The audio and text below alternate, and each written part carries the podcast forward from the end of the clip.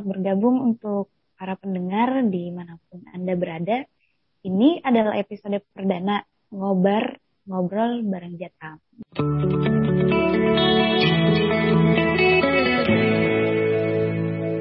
Di episode perdana ini kita akan bincang-bincang dengan uh, seorang narasumber yang uh, tahu banyak dan sudah berkecimpung lama bersama Jatam. Nah, uh, ada Bang Merah Johansyah. Saya menyapa dulu. Halo, selamat malam. Halo juga. Iya, gimana nih Bang kabarnya? Baik, baik. Alhamdulillah. Sehat. Bagaimana Wiwin? Iya, saya juga sehat. Nah, uh, pendengar, kita akan uh, bincang-bincang. Nanti uh, akan banyak uh, ngulik bersama tentang uh, Jatam. Karena ini adalah episode perdana, kita akan e, mencari tahu dulu sebenarnya Jatam itu apa sih, dan e, isu-isu apa saja yang jadi e, concernnya. Kemudian e, kita akan bertanya mengenai hal-hal yang menyangkut kerja-kerjanya. Nah, e, kita e, langsung bertanya saja nih soal Jatam. Nah, Bang Merah, sebenarnya Jatam itu apa sih? Ya, jadi oh. eh, terima kasih ya sebelumnya ya udah eh, kembali mempertanyakan atau bertanya soal eh, Jatam ya. Jadi Jatam ini sebenarnya makhluk apa ya? Jadi Jatam ini sebenarnya adalah eh, organisasi lingkungan hidup ya. Jadi Jatam atau Jaringan Advokasi Tambang itu lahir pada tahun sembilan belas sembilan puluh lima, ya cukup lama ya, sembilan belas sembilan puluh lima. Saat itu masyarakat korban tambang, kemudian organisasi-organisasi non pemerintah yang melakukan pendampingan terhadap korban-korban e, pertambangan bertemu di dalam sebuah workshop tentang advokasi pertambangan di e, Banjarmasin waktu itu di Kalimantan Selatan. Workshop ini kemudian melahirkan kesadaran, melahirkan kesepakatan e, di antara seluruh partisipan atau peserta tentang perlunya dibentuk suatu organisasi jaringan untuk berjuang bersama, untuk melakukan advokasi tambang. Uh, saat itu kurang lebih empat puluh lima partisipan dari seluruh penjuru tanah air, di, dari Sumatera Barat, dari Taratak, dari Aceh, dari Kalimantan Selatan sendiri, dari Palu ya, dari Santana Merdeka, lalu juga bahkan termasuk juga beberapa aktivis dari negara lain ya, organisasi non pemerintah dari negara lain yang juga concern uh, pada isu-isu uh, dampak pertambangan, kemudian mendeklarasikan lahirnya Jatam waktu itu, Win. Nah, uh, kemudian dalam perjalanan organisasinya uh, menyusun struktur, menyusun mandat di berbagai pertemuan nasional. Ya, mulai tahun sembilan belas sembilan puluh sembilan di Tomohon, Sulawesi Utara, lalu juga tahun dua ribu tiga di Bogor, di Ciloto. Uh, semuanya waktu itu memberikan mandat dan posisi strategis bagi Jatam untuk mendorong upaya moratorium atau penghentian sementara pemberian izin dan aktivitas pertambangan dalam rangka penataan ulang dan perbaikan pengelolaan pertambangan di Indonesia. Karena waktu itu obral izin e, begitu besar dan terjadi carut-marut dalam e, perizinan pertambangan yang berdampak pada lingkungan hidup. Lalu pada pertemuan nasional selanjutnya e, dua ribu tiga di Ciloto, Bogor, Jatam memiliki mandat untuk mendorong pengelolaan secara adil dan bijak kekayaan tambang dan sumber energi hanya untuk memenuhi kebutuhan dasar rakyat dan menjamin keberlanjutan keselamatan rakyat dan ekosistem saat ini dan di uh, masa yang akan datang. Gitu kira-kira sejarahnya okay. uh, Jatam.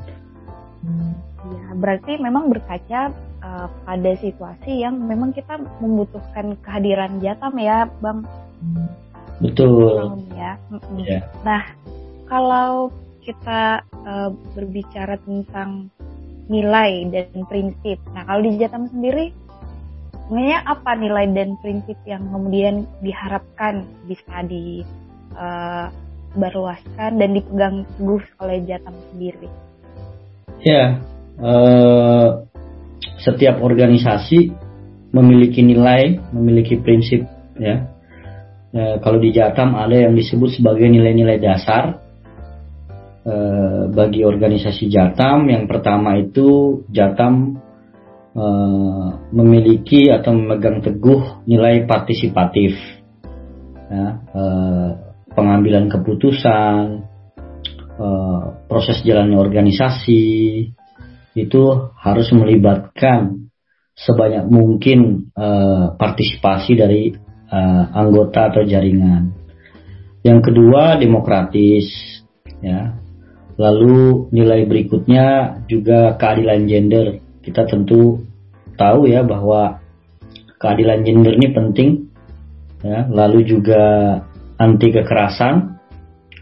Nilai yang lain adalah solidaritas, non-partisan itu juga sangat penting, apalagi uh, untuk menjaga apa independensinya, independensi daripada organisasi. Maka Jatam tidak boleh berpihak pada partai politik tertentu kan. Lalu juga non-diskriminatif, eh, mengusung juga nilai-nilai keadilan antar generasi. Karena kalau bicara lingkungan hidup, keselamatan lingkungan hidup itu kan memastikan eh, warisan terhadap generasi berikutnya itu tidak di, dilenyapkan oleh generasi saat ini gitu kan. Lalu juga perilaku bijak terhadap uh, ekosistem. Itu kira-kira nilai-nilai dasarnya dari uh, apa Jatam ini. Oke. Okay. Nah kalau misalkan tadi uh, ada salah satu nilai tuh partisipatif. Nah kemudian hmm. orang uh, bisa jadi berpikir dan bertanya gitu. Hmm. Oh berarti uh, mungkin saya bisa join di Jatam juga ya, saya bisa bergabung tidak ya di Jatam. Nah, uh, kalau mengenai siapa saja yang bisa bergabung dengan Jatam itu seperti apa tuh Bang? Kriterianya kah yang perlu dilihat atau seperti apa?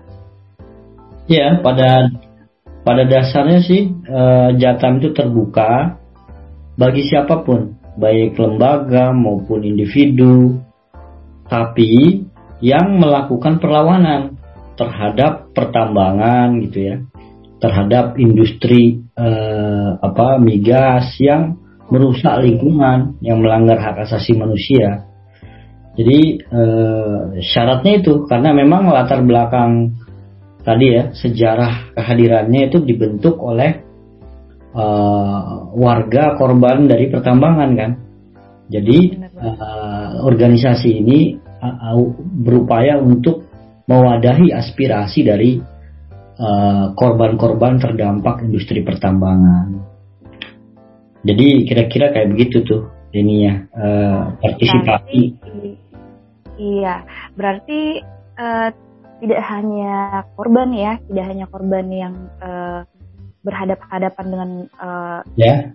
industri ekstraktif, tapi setiap orang yang iya semangat perlawanan ya. Okay. Perlawanan mendorong ya. Tadi itu ya mendorong nilai-nilai dasar yang sama, memiliki misalnya dia juga uh, memiliki nilai dasar untuk berperilaku bijak terhadap ekosistem, ya kan. Baik. Kemudian uh, mendukung keadilan gender itu dan uh, anti kekerasan misalnya itu. Selama dipertemukan dengan nilai-nilai dasar itu kita bisa sama-sama di Jatam, di okay. terbuka. Terbuka untuk siapapun. Oke deh, uh, berarti uh, kalau misalkan kita bergabung di Jatam uh, hmm. atau uh, berminat untuk uh, ikut mengadvokasi isu-isu yang didampingi Jatam. Nah, uh, isu-isu yang jadi concern di Jatam itu apa-apa saja tuh, Bang? Apakah yeah. kita hanya melawan tambang atau adakah hal lain?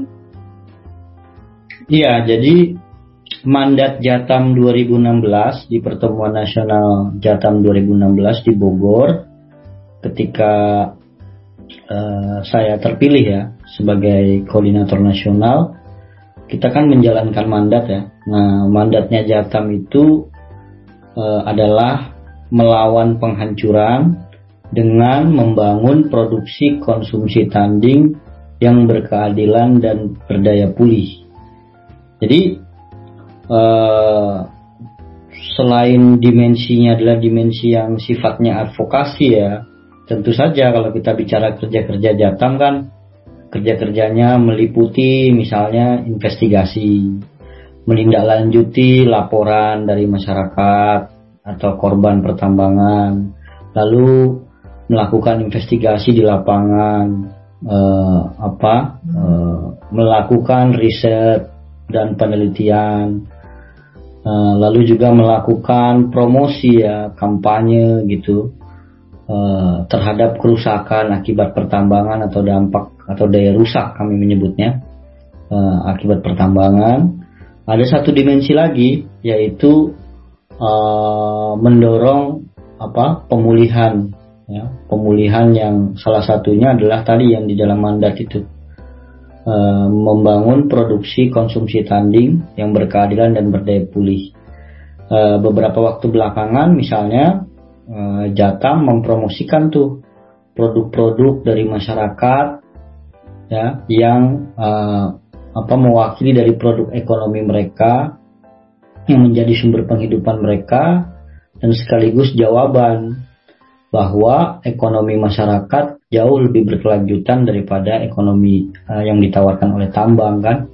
Kan kalau tambang masuk itu kan uh, dia menjanjikan berbagai macam kesejahteraan kan, mitos-mitos bahwa kalau tambang masuk ada lapangan kerja terbuka, kalau ada tambang hadir maka nanti eh, apa masyarakat bisa sejahtera karena akan bisa bekerja di perusahaan tambang gitu, menerima pendapatan dari tambang. Tapi kan itu semua semu ya, dan itu mengancam ekonomi masyarakat yang sudah lebih ada duluan gitu, ekonomi yang terlebih dahulu ada, yang sebenarnya kalau ekonomi tersebut dirawat dengan baik itu lebih membantu masyarakat. Misalnya eh, ekonomi apa eh, santan ya, ekonomi apa, kelapa misalnya di eh, desa Santan di Kalimantan Timur itu lebih berkelanjutan. Kemudian ekonomi kopi di Bengkulu itu lebih berkelanjutan gitu. Dan ini semua kan terancam tuh oleh pertambangan. Jadi Jatam tidak hanya melakukan advokasi kasus, tapi juga mendorong agar masyarakat mandiri, percaya diri bahwa ada ekonomi lain selain ekonomi tambang yang bisa menghidupi mereka lebih berkelanjutan hingga uh, generasi berikutnya.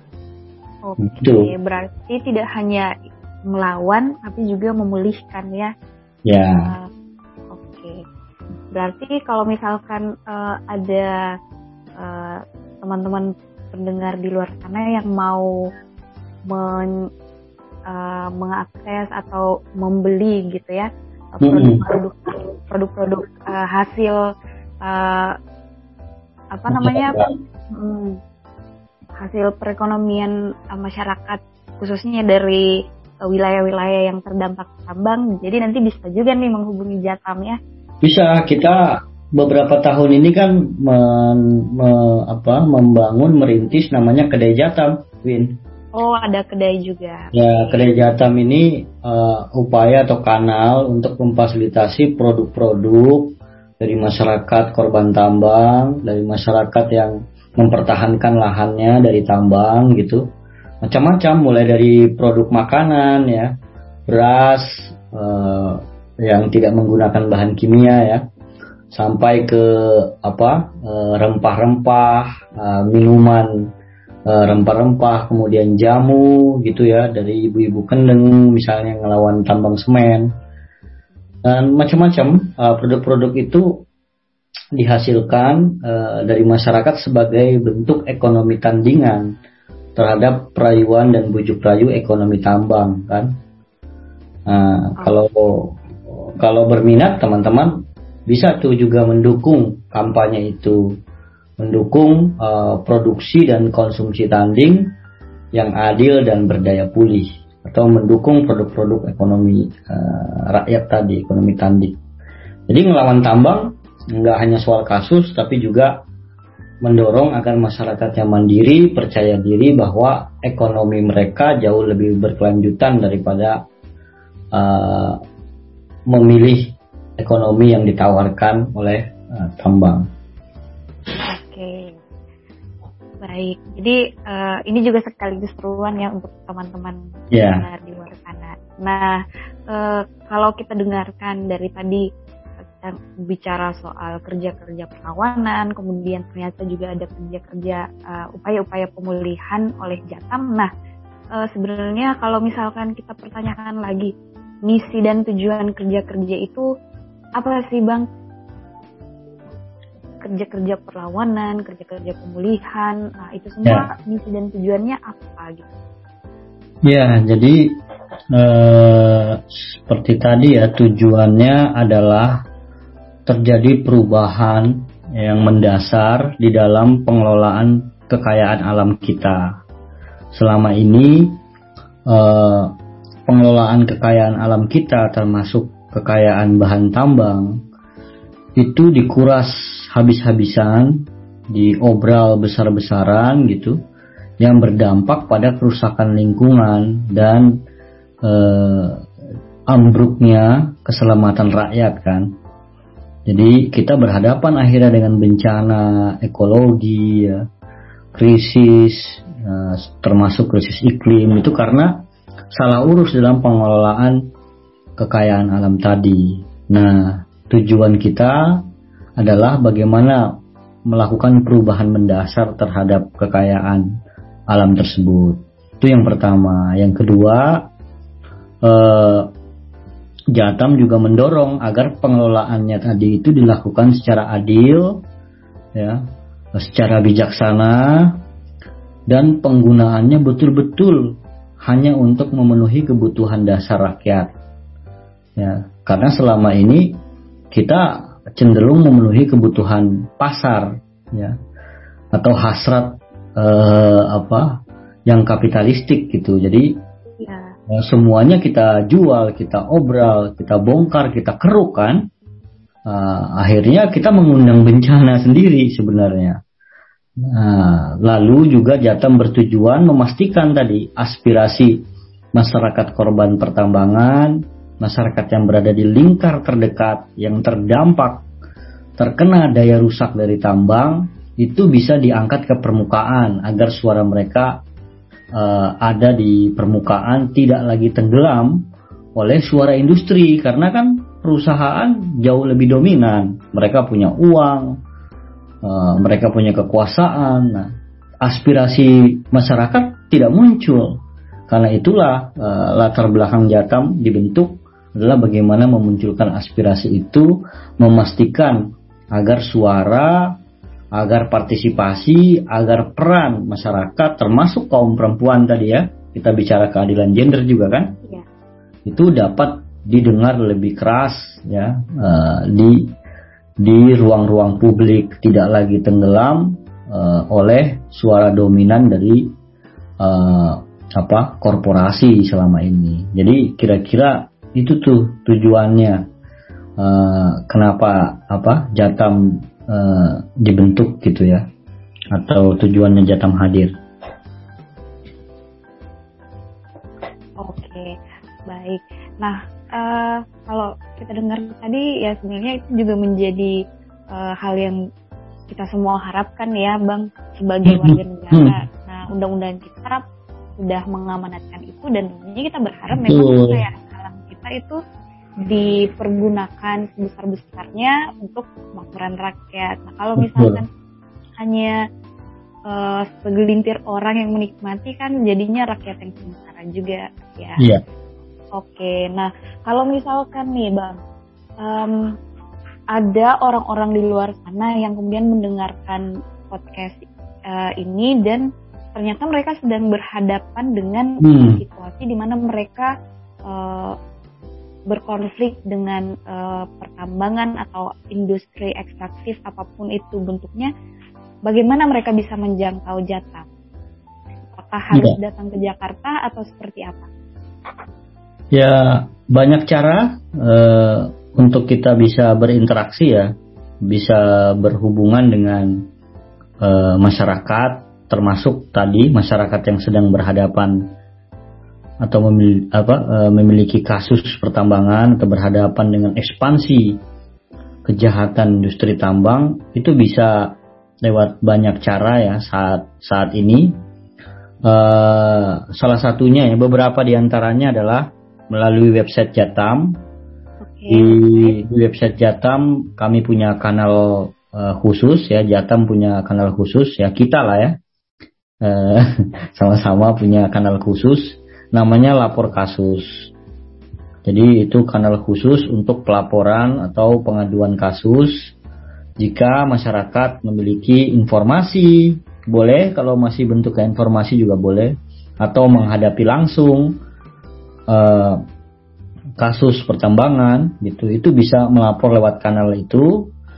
Eh, mudah sekali, tinggal buka website eh, jatam dot org gitu ya. Uh, ada namanya pelaporan kasus online di website kita di w w w dot jatam dot org tadi ya. Nanti uh, ada jendela khusus lapor kasus, itu bisa di uh, apa diklik gitu, ditelusuri, lalu nanti akan uh, diminta untuk mengakses formulir aduan di situ.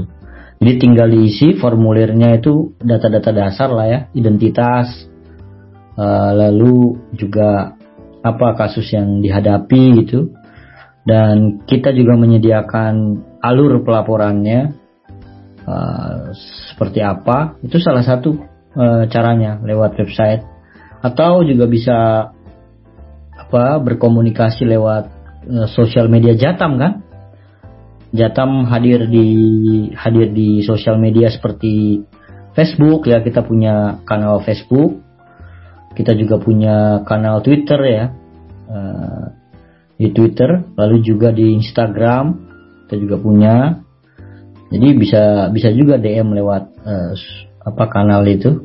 Uh, nah itu salah satu cara-caranya ya. Selain uh, tentu saja kita secara fisik juga ada di kantor Jatam, ada di Jakarta gitu, di Jalan Mampang Prapatan empat nomor tiga puluh B di Jakarta Selatan.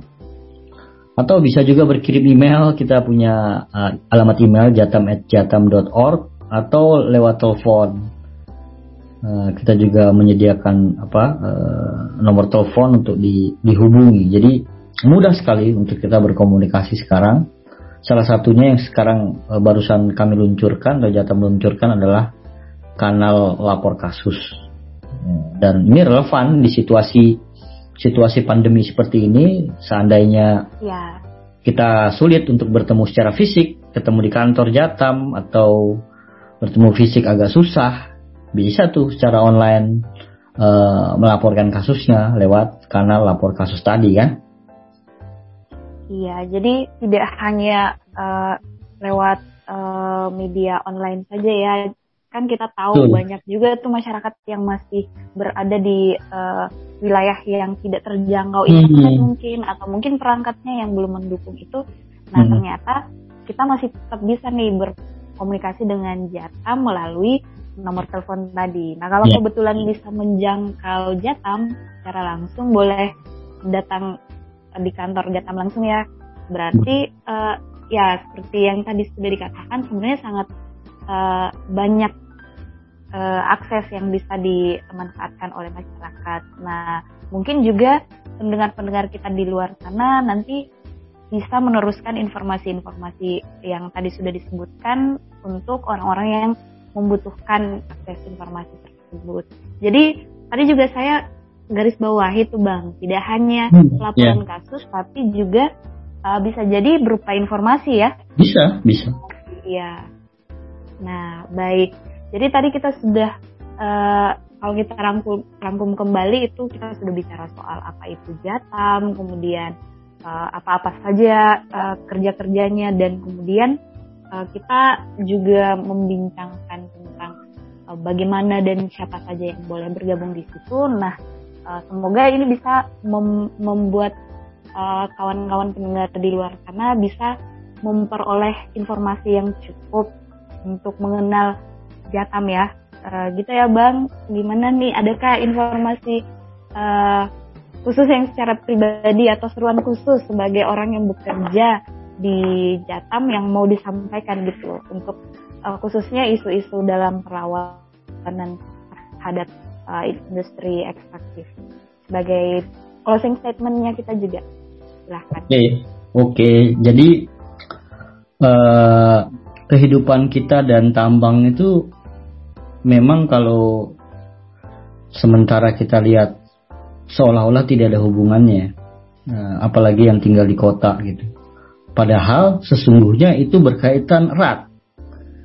Uh, kehidupan kita itu berhubungan Uh, atau gaya hidup kita, perilaku konsumsi kita sehari-hari itu berhubungan dengan dengan uh, daya rusak pertambangan.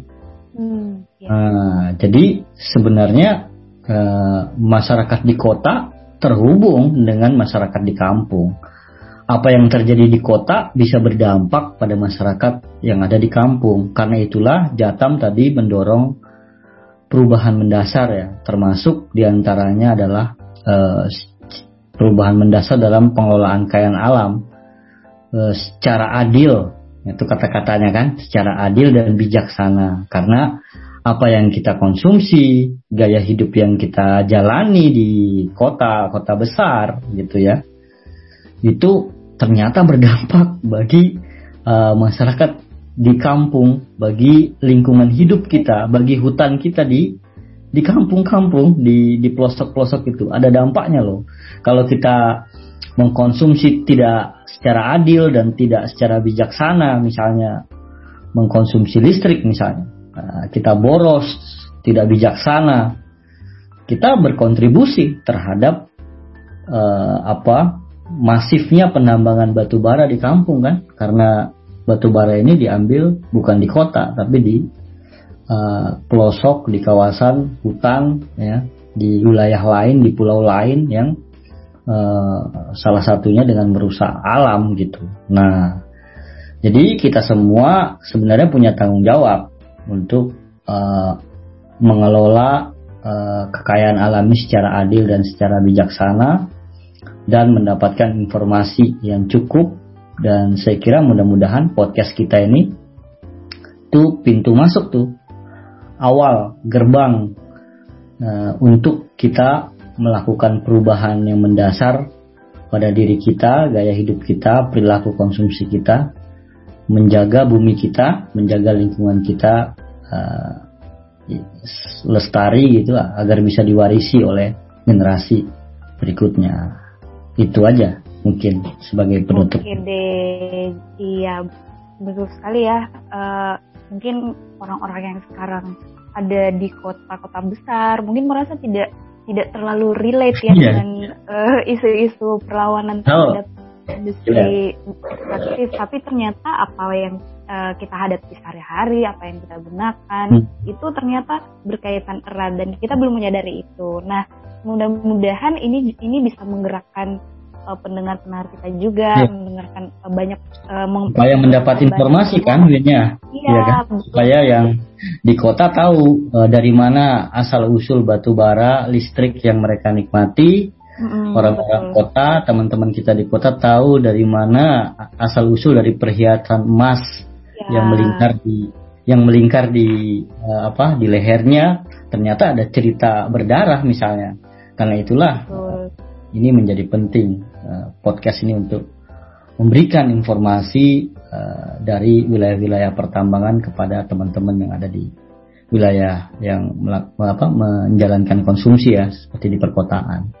Atau sebaliknya, kita juga mendapatkan informasi dari teman-teman di wilayah perkotaan, uh, sehingga kita apa yang di kampung bisa mempersiapkan diri, tahu akan hak-haknya kan, hak-hak dia ya, benar. Di wilayah yang eh, apa menjadi target investasi misalnya. Baik, gitu. Nah eh, sudah banyak sekali informasi-informasi ya yang kita sudah rangkum, kita sudah eh, bincangkan bersama. Nah eh, sebagai penutup episode perdana ini, saya juga akan uh, mengeluarkan sebuah uh, seruan ya. Uh, ini juga sebenarnya saya dari tadi juga belajar nih Bang, dari Bang Merah, dari semua hmm. yang sudah dibincangkan itu. Sama-sama ya, kita sama belajar. Kan, iya benar, kita sama harus terus belajar bareng ma- maupun uh, apa uh, menceritakan juga kisah-kisah yang sudah kita dengar, yang sudah kita alami pun. Jika kita bukan orang yang langsung berhadapan-hadapan dengan industri ekstraktif. Nah, eh, jangan menunggu ekskavator datang di depan rumah kita sendiri baru kita mau melawan tambang. Eh, dan mudah-mudahan kita semua tetap mau belajar. Podcast ini tidak akan berhenti di episode perdana ini, karena kita masih akan membahas banyak sekali eh, kasus, eh, kejadian, kisah-kisah perlawanan warga. Dan ini baru merupakan pembuka. Demikian sesi uh, perdana podcast ngobar, ngobar, ngobrol bareng Jatam. Uh, mudah-mudahan kita bisa ketemu di episode selanjutnya. Sampai jumpa.